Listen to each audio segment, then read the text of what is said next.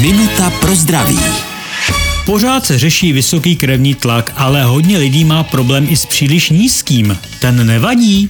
Nevadí z hlediska, že by poškozoval cévy a zvyšoval tak riziko jejich ucpání.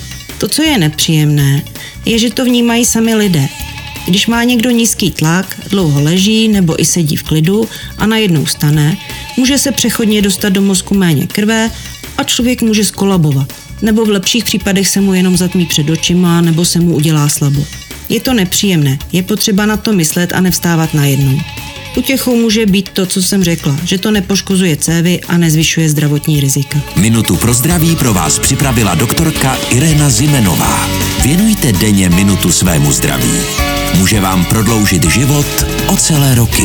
Český rozhlas Vysočina, rádio vašeho kraje.